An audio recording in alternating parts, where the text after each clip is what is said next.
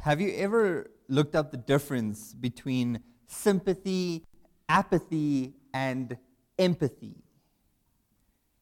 Okay? so here's a short definition of each. Empathy is having the ability to understand what another person experiences from their point of view. Okay? You can, you can understand their situation, you, you understand what's going on, you're grasping the facts. It could even extend to feeling the emotions that are related with, with that. You feel angry with them, or you feel um, hurt with them, or whatever. Sympathy is when someone shares feelings of sadness for another person's misfortune. Okay, I think it can go both ways. I think you can have sympathy for, for any emotion that that person might be experiencing, um, but sadness, okay? Apathy is a complete lack of feeling or concern for something or someone. It's not malicious or angry, it's rather just indifference. So notice that you can have empathy and apathy at the same time. You can understand the gravity of the situation, you can understand all the facts, you can understand what they're going through, but you can feel completely indifferent about it. You can't have apathy and sympathy coexisting. And today, in Romans 12, verse 15, I think that this is what Paul is referring to joyful sympathy and sorrowful sympathy. When I used to be a journalist, I, I had to train myself to feel complete apathy for a situation and the people that were involved. I saw horrendous, horrible things every day it would have been impossible for me to do my job if I, if I felt those people's emotions every day. So that work required apathy. They unf- unfortunately train soldiers very distinctly in apathy as well. Some jobs, such as a career in Christianity, requires the opposite. In order to do our jobs properly, we need to have sympathy. In ministry, and by that I mean when Christians minister to someone else. This is our religion. This is how we live out our faith. So in Romans 12, verse 15 Rejoice with those who rejoice, and weep with those who weep. Lord, once again, we thank you that you, that you show us from your word how to live out our faith, how to apply your teachings and your wisdom and your truth to our lives. We thank you. We pray in Jesus' name. Amen. So here's a, a few things um, that, once again, we draw strings out of this verse and we can see it more expounded in other parts of Scripture. But we have to consider the reason for sharing our sympathy. In other words, the foundation, the motivation for being sympathetic with one another. And here are two things our membership in the body of Christ and our example from, the, from Christ's teachings. What motivates us. You know, as writing, as I was writing this, I realized I've never realized this connection, uh, and I feel a bit silly. Um, but membership apply, implies that we are members of a collective.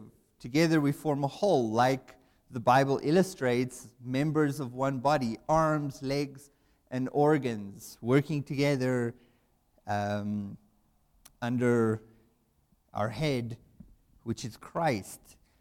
So, membership, we need not look much further than Ephesians 4 to find proof of this concept, although we could look much further in Scripture as it is uh, abundant.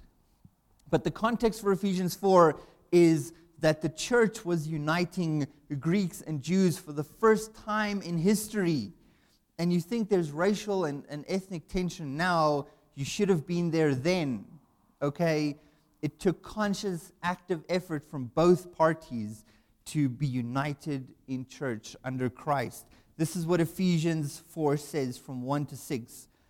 I, therefore, the prisoner of the Lord, exhort you to walk in a manner worthy of the calling which you are called. It says, with all humility, meekness, patience, bearing one another in love. To be eager to keep the unity of the Spirit in the bonds of peace. There is one body and one Spirit, even as we are called into one hope of your calling.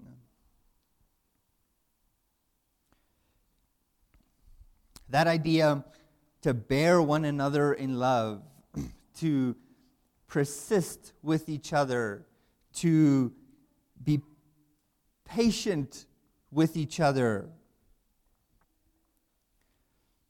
Do you think that everyone from all walks of life, from all ways of thinking and personalities, would just magically get along? without any active effort from the individual? I don't think so. I don't think so at all. But I think a key ingredient in the unity of the Spirit is sympathy. The idea of, of bearing one another to, to put aside my ideas and my preconceived constructed thoughts and feelings and to actively try and feel what that other person is feeling. That requires effort. And I believe that the call for unity is so essential and it should motivate our sympathy. This person is too laid back or lazy, or this person is too strict and, and um, and uptight. There will be conflict in the church sooner or later, but we can't just cancel our membership like a gym membership. We need to work at it because it is ultimately not about us, it is for the glory of God. Shouldn't that motivate some sympathy?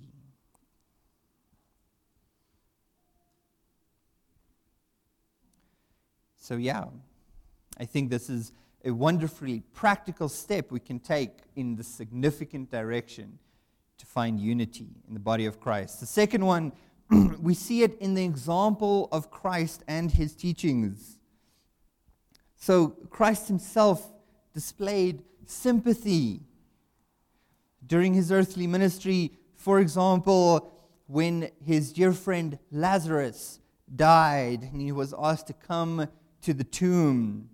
Now, Lazarus had sisters, the, the famous story of Martha and Mary, uh, who anointed Jesus' feet. They were his sisters, and it said that, that Jesus loved this family. I'm sure he loves all of us, but, but he was fond of them and he cared for them. And when Lazarus died, the community came and people mourned this man. His sisters cried. It says in John chapter 10, verse 33, when Jesus saw her weeping,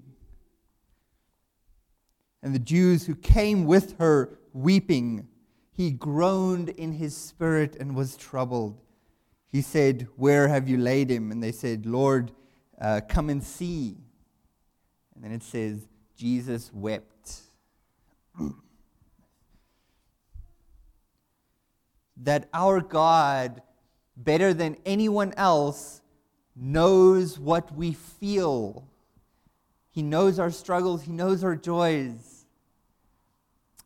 Shouldn't we that walk in His footsteps, that look to Him for example, and submit to His teachings, make a conscious, active effort to feel what other people feel? Shouldn't that be a great motivator for our sympathy?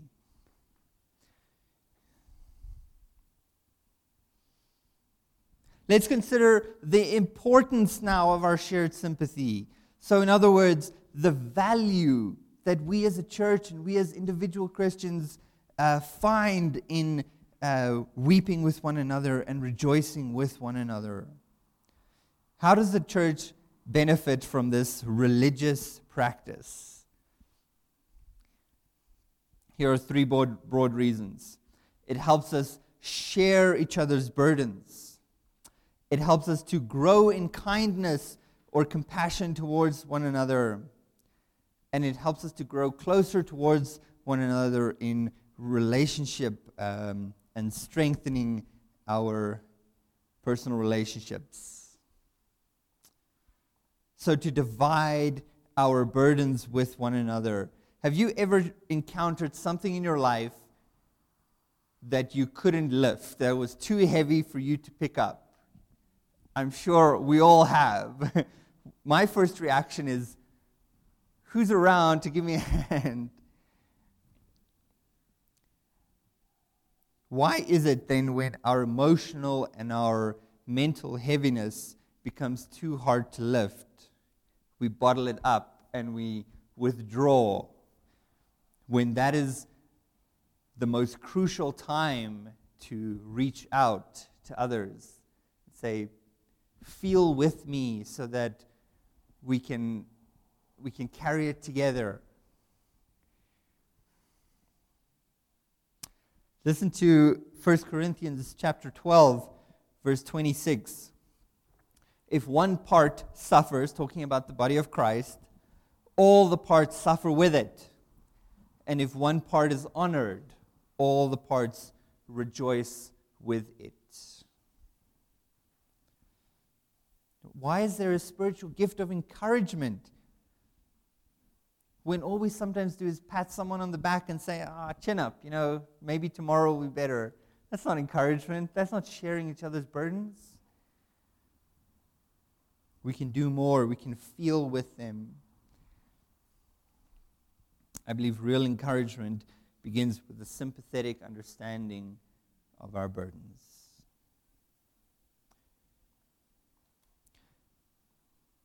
Another value of shared sympathy is to grow in kindness towards one another. Now, perhaps, perhaps I should have rephrased this um, as a point, but what I mean by kindness is, is charity, uh, goodwill towards our fellow human.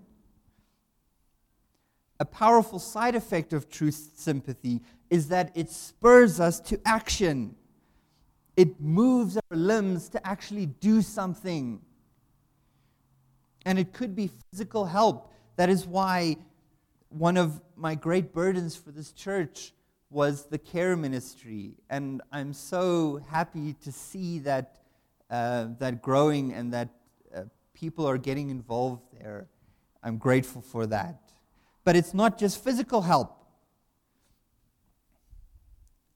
it could also be motivation to share the hope we have in Christ.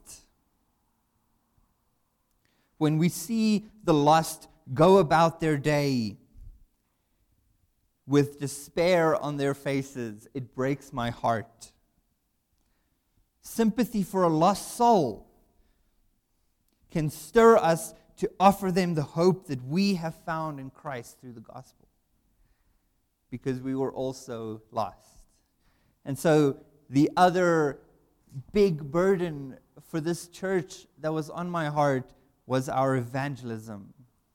Unfortunately, it's not um, where I would like to be, and it would be wonderful if, uh, as a church, we could focus our efforts and do more in evangelism in our community.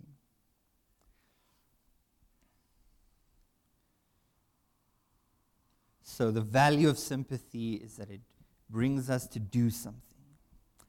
And thirdly, to draw closer to each other.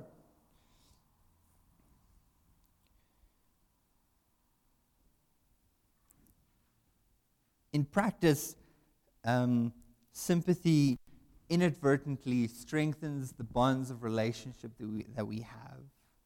if we share in each other's joy, it doesn't matter how small, creates a point of connection. I had a great day today. This is why.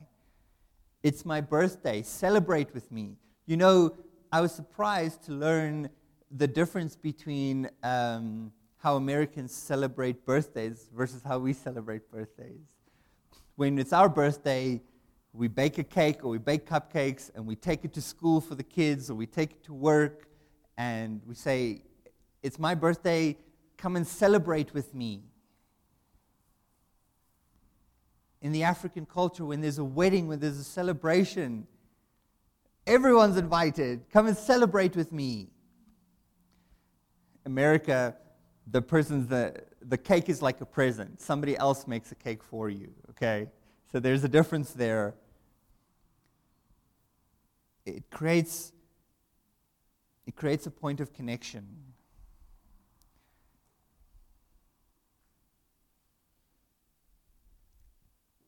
I got into exercising again. I passed that tough exam. I'm getting married. Pastor Stembiso last week, he let me know please tell the church that they are invited by default to attend the ceremony. Okay, I don't know, the reception with COVID is a bit different, but he, if you're, if you're part of this church, he wants his church family to celebrate with him, to rejoice with him. Amen to that. Maybe we can think through some occasions for us to practice shared sympathy.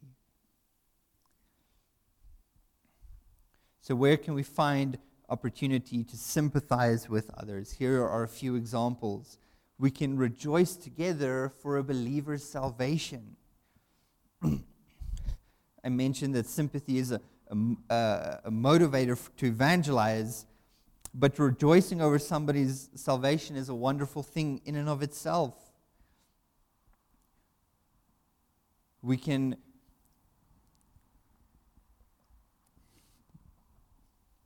rejoice with a believer because of what they were saved from a life of self destruction, maybe, or, or um, um, grave circumstances that the Lord has, has, in a very real sense, lifted that person out of into a life of obedience. We can be grateful for that and rejoice with them.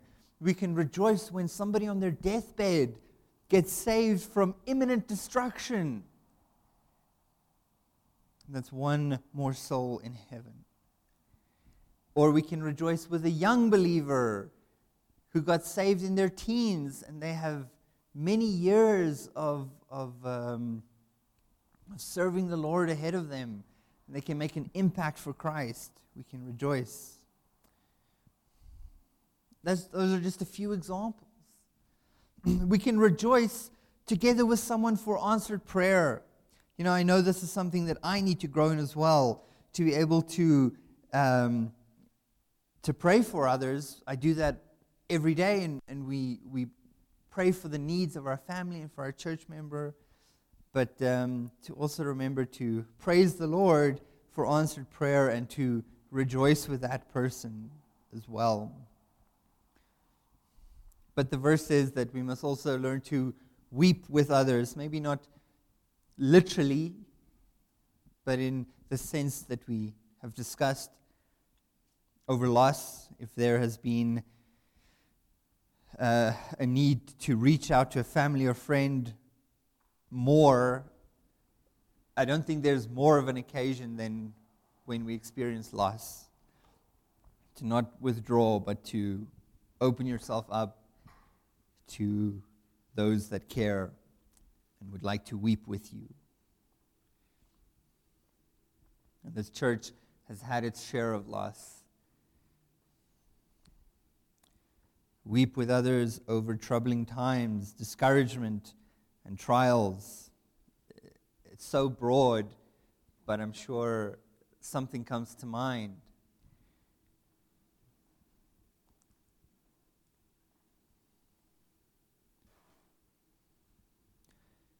I get into movies um, quite a lot. I, I live myself into a movie and a character. Um, I, I, I, experience em- empathy with the movie character.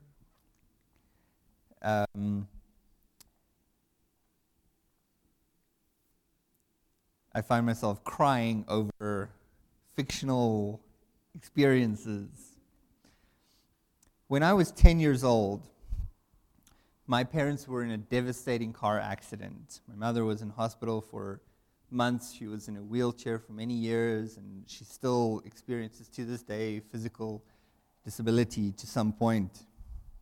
And everyone around me, I remember understanding the gravity of the situation, understanding the implications, and everyone around me was crying.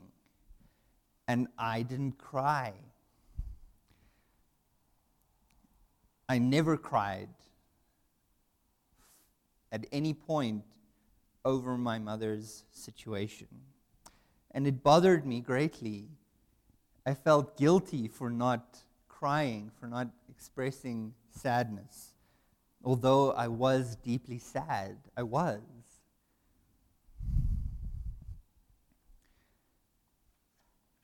And the Lord did eventually help me to understand that what I was doing, I was guarding myself from experiencing that emotion.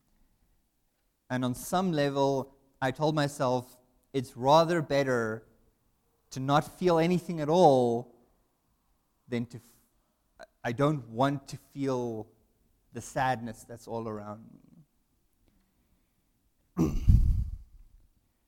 And I regret that. I think, not that I was aware of that, but I think it was selfish of me that I could have helped my family carry that burden and I didn't. So don't make the same mistake as a believer. Find ways to feel, to express sympathy, and to practice it. Not for your own sake only, but for the cause of Christ and the church, with which we are all intricately interwoven together as members. Let's pray. Dear Lord, we thank you that you care. You care about how we feel, how we process pain and grief and joy, and that you have given us each other.